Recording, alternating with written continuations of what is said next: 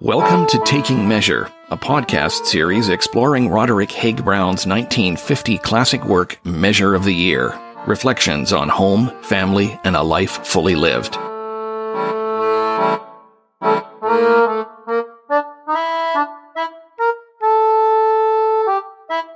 I'm your host, Dan McLennan, and I'm sitting at the desk in the study at Above Tide, also known as Haig Brown House.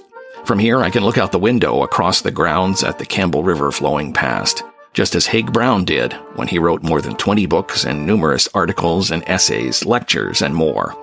He was a remarkable man on many levels, an early, eloquent naturalist and conservationist, a farmer, a magistrate, a university chancellor, and an award-winning author. In the world of fly fishing, he occupies the pantheon. In Measure of the Year, Haig Brown presents a chapter for each month in the lives of the farm, his family, the community, and the nature that surrounds them. So we're going to bring you Haig Brown in 12 parts through his book, through the eyes and voices of his four children and others who knew him well. We'll take a measure of the man through his Measure of the Year.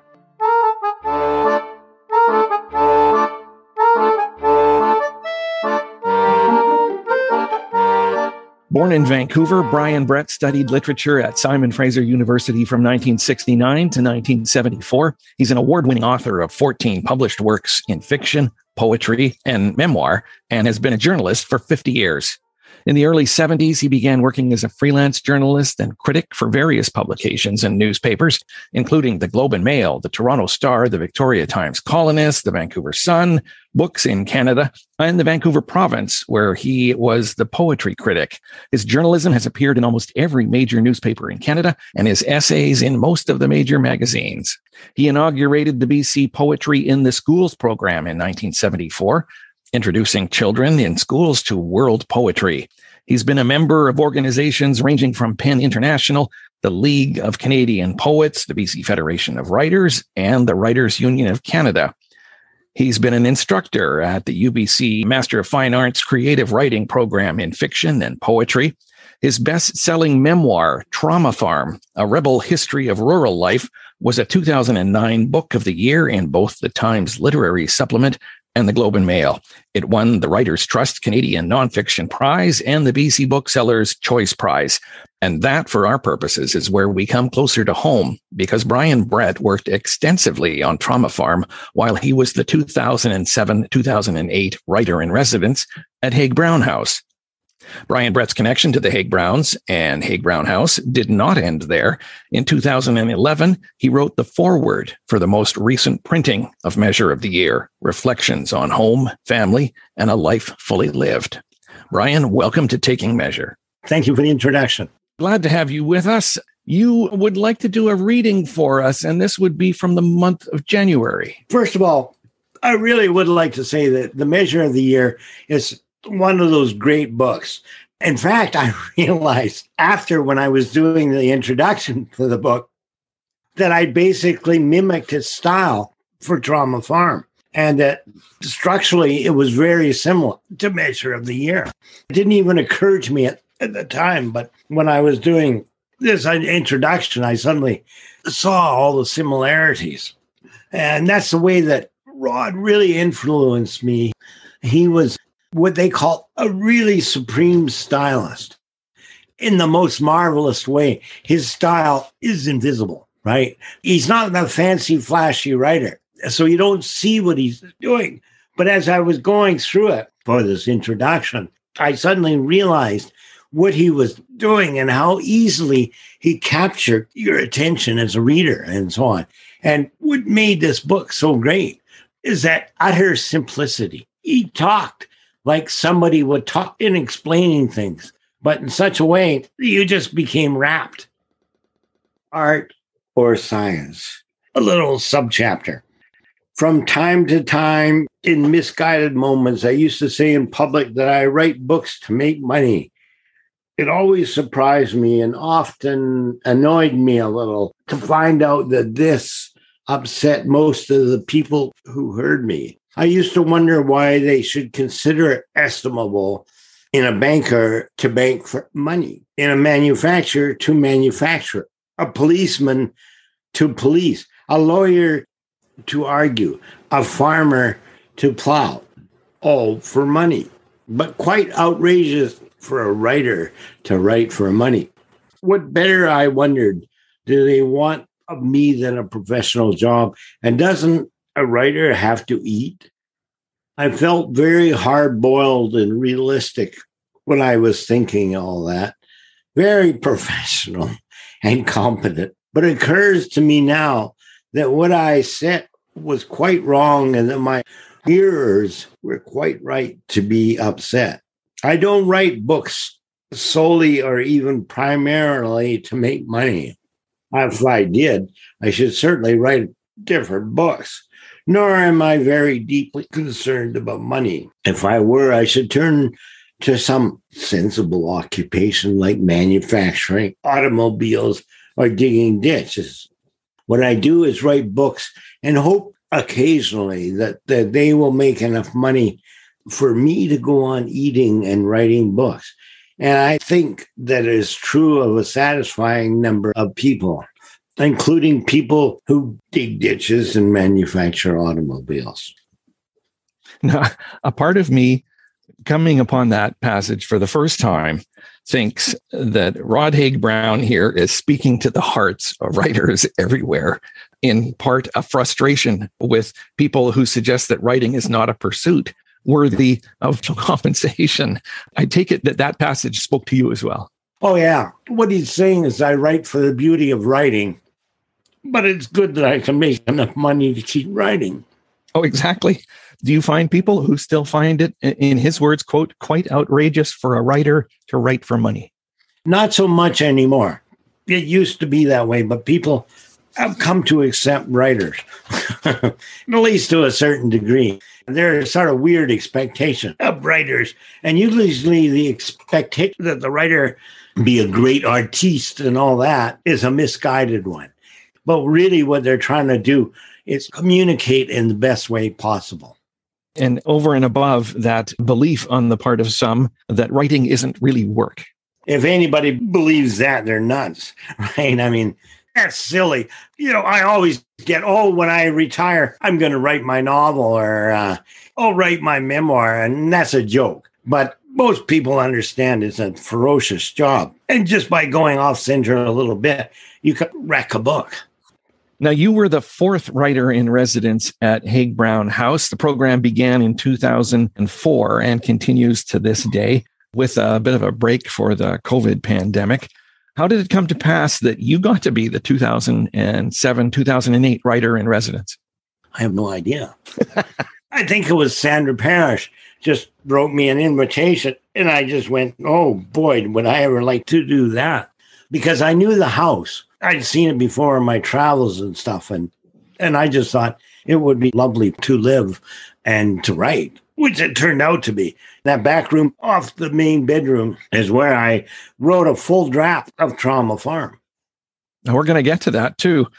How did you first hear of Roderick Haig Brown? What was your first exposure to him? He was legendary when I was quite young. I think I met him a couple of times, but it was always at literary soirees, yada, yada.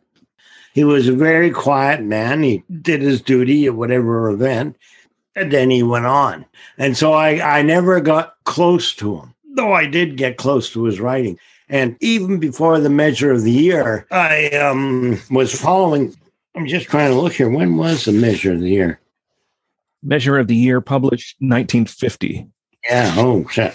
That's quite early on because I saw Fisherman's Fall first and I read them. I immediately discovered what a stylist he was. I didn't really quite figure it out because, like I said, his writing is very simple and he doesn't show off, but he's beautiful. You're just gone when he um, writes something, you just start following it and away you go. And so I would do it with these books. We're just about fishing. He did a, a year overall one, four books, like Fisherman's Fall and so on. And each one would be fishing in a certain season. And he was notorious he was read all over the world for just fishing books. Indeed. I would literally put that in quotation marks just fishing books because that's all what they were about. But they were marvelous books as he was discussing a particular fly or the way a river laid out and uh, and how to work your way up at casting it and so on. Technique, all technique. But it was like not even technical writing. It was just beautiful. The writer in residence program that started in 2004 has become very popular with writers over the years. And here's what some of them have had to say. From Dave Carpenter, writer in residence from 2005 to 2006, and again 2014 and 2015, I'm happy to reaffirm that this is the best job I've ever had, writing every morning in historic Haig Brown House and engaging with the writers one on one, reading and critiquing their manuscripts in the afternoon makes for a joyful and stimulating experience. Trevor Herriot, writer in residence 2011 2012. For me, the Haig Brown residency has been a sanctuary away from the distractions that sometimes slow me down as a writer. The house, the river, and the property have been an inspiration on many levels, and I have had some of my best writing days there. Likewise, Charlotte Gill, writer in residence 2012, 2013. I've accomplished much more than I thought I might at the start, mostly because of the quiet, creative space that the house seems uniquely designed to provide. And there is a common theme. It's almost like it's haunted. Indeed. Andrew Nikiforuk, writer in residence 2013, 2014, I believe. The Haig Brown House on the Campbell River embodies the spirit of its celebrated owners. The place literally welcomes writers with a warm and quiet embrace. And Patricia Robertson, writer in residence 2010, 2011. I expected to spend six months writing the final draft of my novel and completed it in two months instead. An unheard of speed for me. It must be the writing saturated walls at the Haig Brown House that make it possible to be so prolific. Well, that house was, yeah, totally saturated. It was like a real house of treasures. And walking that river was the same in many ways. I mean, Rod did uh, some amazing stuff in attempting to save that river. I mean, the fight against the dam was one of his greatest losses because the dam went through. But he still managed to do all kinds of things out of it. And he had them so intimidated that they actually did all the settings with him diving in the river. And he would dive as he would release water and so on. And he would tell them, you know, shout out what the individual levels were doing. And this way, they managed to save that river beautifully. And then they created those side trails where the fish would go up to spawn. And those spawning channels, there's only a few of them, but they're just gorgeous. And they just filled with fish and usually bears too. Because a lot of times I would go in there and then I'd run into a bear fishing way and I'd sneak up behind it and scare it.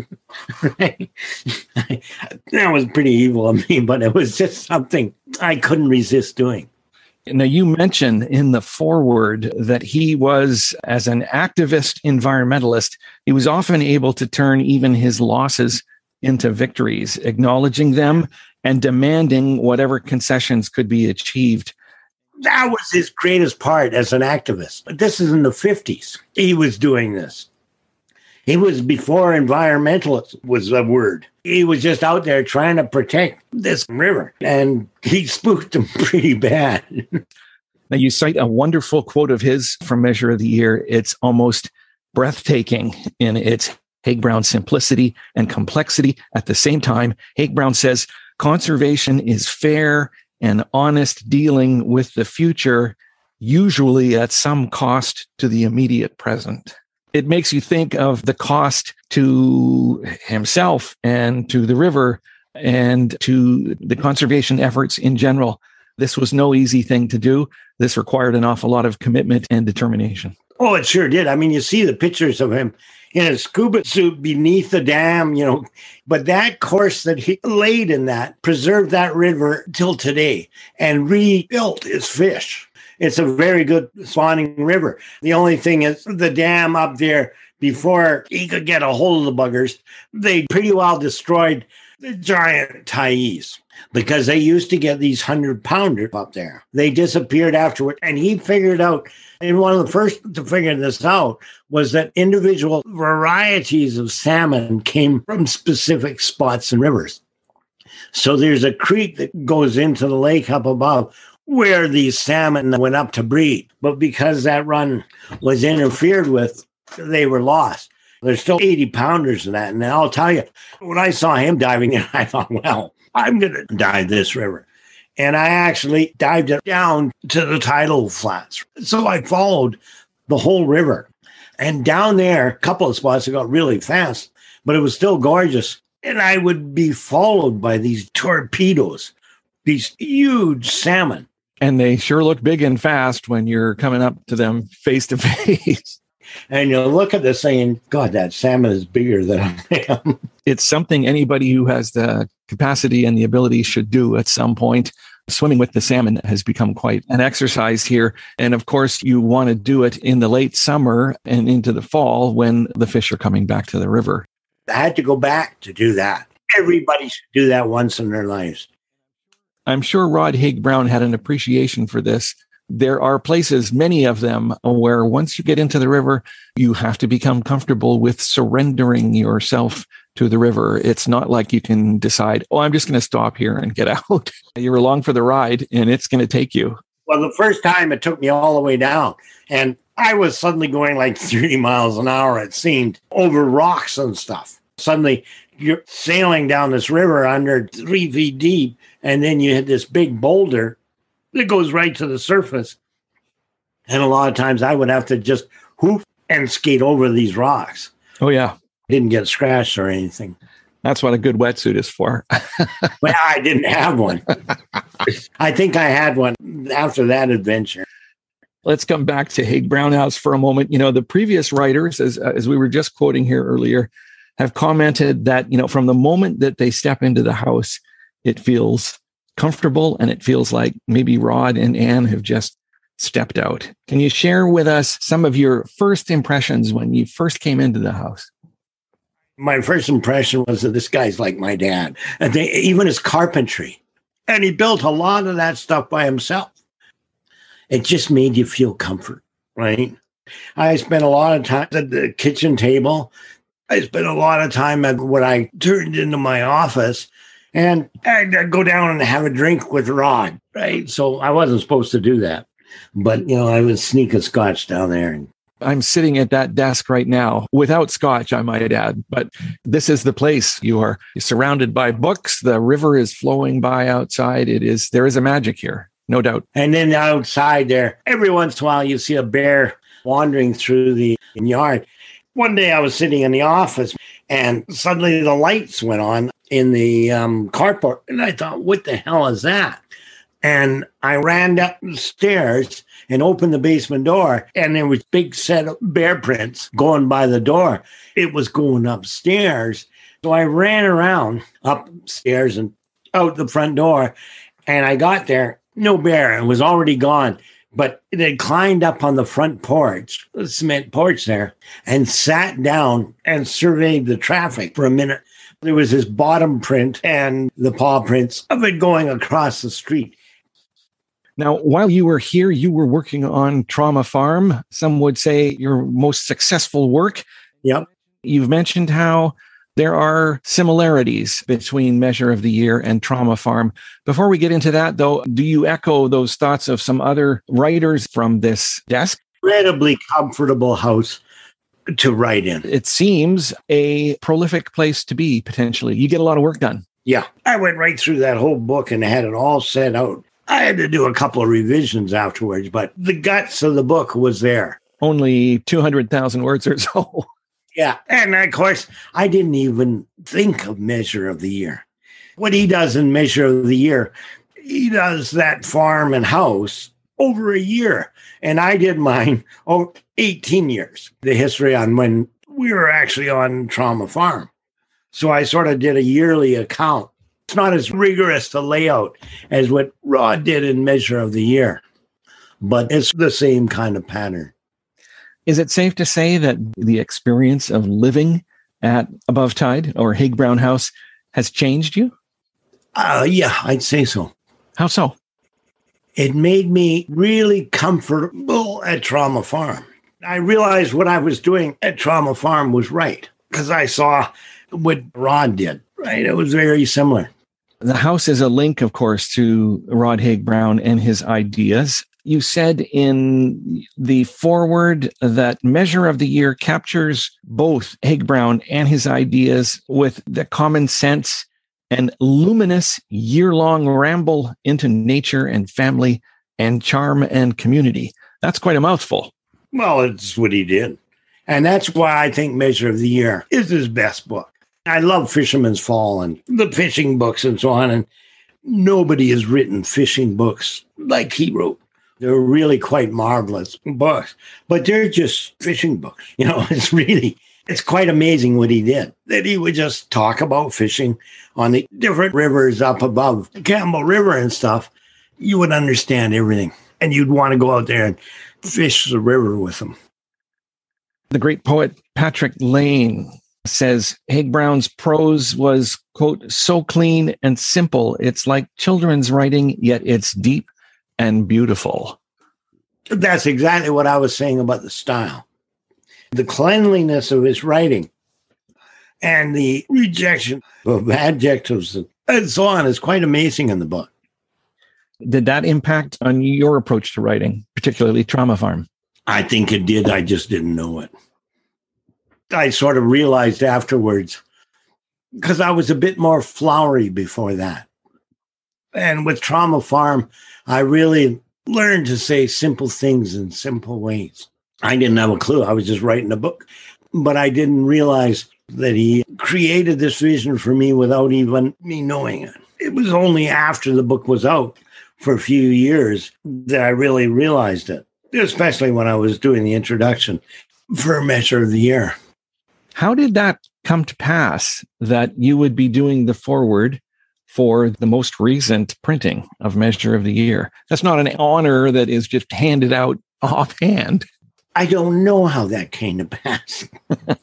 I was just asked, and I said, Oh boy, yes, I would really love to do that because I didn't think Rod got the credit he deserved as a writer.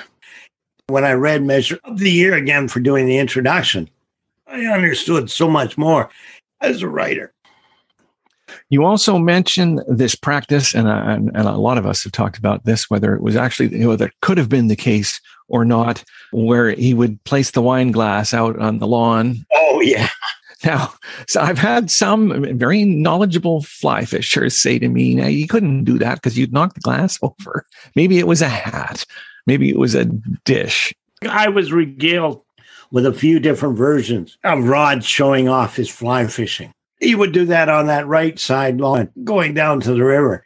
And everybody said it was a wine glass. I think for him, the idea of the wine glass was just too perfect to resist. It shows a flair for the dramatic. Oh, he was. It must have been a sight, right? But I was told that by at least three different people who weren't there on the same occasion. Anyways, I don't know how often he got it in the wine glass, but he was determined to try.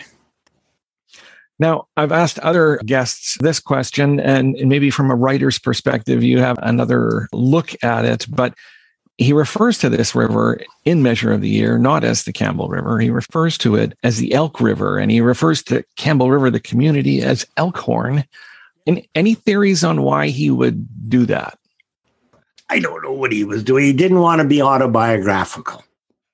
right? It was it was so obviously autobiographical, but he thought he would keep that distance by renaming it all, and that's why he did the Elkhorn and Elk River and all that stuff. It was just simple to um, muddy the waters a little bit. Now, you've been part of the Writers in Residence program, as have many others been, and you've been the writer in residence at a number of different locations that's one that I would like to return to and go back to. You know, I've done the Yukon and all over the place. And the Yukon was pretty good, but nothing was like that house. That house was so familiar. It was like my father was there with the whole thing. And the place kept reminding me of him. And so the concept of writer in residence, which is used here and in many other locations, is a sound one. It's not always like that. Sometimes it's just sort of working place. And you don't, you know, yes, I've been in some libraries and it's pretty boring. I liked um, being at uh, Purdy's place, Ontario. That was another nice one because it was so Al and so Eurithe. In fact, I'd take out Eurithe to lunch or something every once in a while. And it was like Al being there. And in many ways, Al and Rod, you know, I mean, Al was a bit more exuberant, I think, than uh, Rod, but they're very alike. Now, you've said that Measure of the Year stands out among all the writings of Haig Brown. Is, in your words, his finest work. From your perspective, why do you think 50 years, more than 50 years, let's say 70 years later, we are still talking about Measure of the Year? Rereading it again after 40 years or whatever, I was like, this is a really good book. And what he was doing was so invisible, I never even saw it the first time I read it. What was he doing? The style and the way he was evoking the spirit of that place. You didn't study it or anything, you were just you were just there. And that was his talent. You call him the inspiration for hundreds and later thousands of environmentalists. Well, he invented it practically. His fight with the dam was just legendary in the, the 60s and 70s. It was a mano a mano battlefield that he lost, but he still did so much good in that loss that it actually later became a kind of weird victory. The dam went through, but it was so influenced by Rod that he made that river rebuild his salmon runs and stuff. So, if we're calling him the inspiration for hundreds and later thousands of environmentalists, is it maybe safe to say he holds a similar position in terms of inspiring writers? No, because I don't think most writers realize how good he is. You know, I didn't even know that when I was really there. I knew he was really good and I loved his work and I loved his fishing books because I'm a fisherman too. It's been a real pleasure talking to you. Have we missed anything? Is there anything else you'd like to comment on in regards to Measure of the Year? It's really important to recognize him as a stylist. And that's what took me a while to recognize. His stylist was so good and so invisible that you didn't notice. It wasn't when I was reading his books, but was when I started studying them afterwards, both the fishing ones and Measure of the Year. I think Measure of the Year is a Canadian classic. And I hope that it stays around, and I believe it will for a long time. I wish I, you know, knew more about him, right? Because he was such a wonderful individual. And he was so unassuming and he, he wasn't a show off. He just did it. Brian, it's been a real pleasure. I thank you again for taking the time to share your thoughts. You're welcome. And thank you for doing this. It's really important to keep reminding people we have this great genius in our backyard. Well, I thank you again for your time, Brian, and take care, my friend.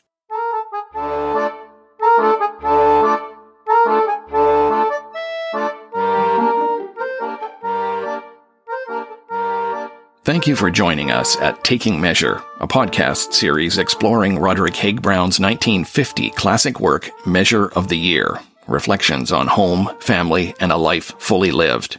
You can link to the Haig Brown House website in the show notes, and there you'll find all kinds of goodies, including historical photographs and information about how to experience the house and all it offers, in person or virtually. From the study at Above Tide, the Haig Brown House heritage site on the bank of the Campbell River, I'm Dan McLennan.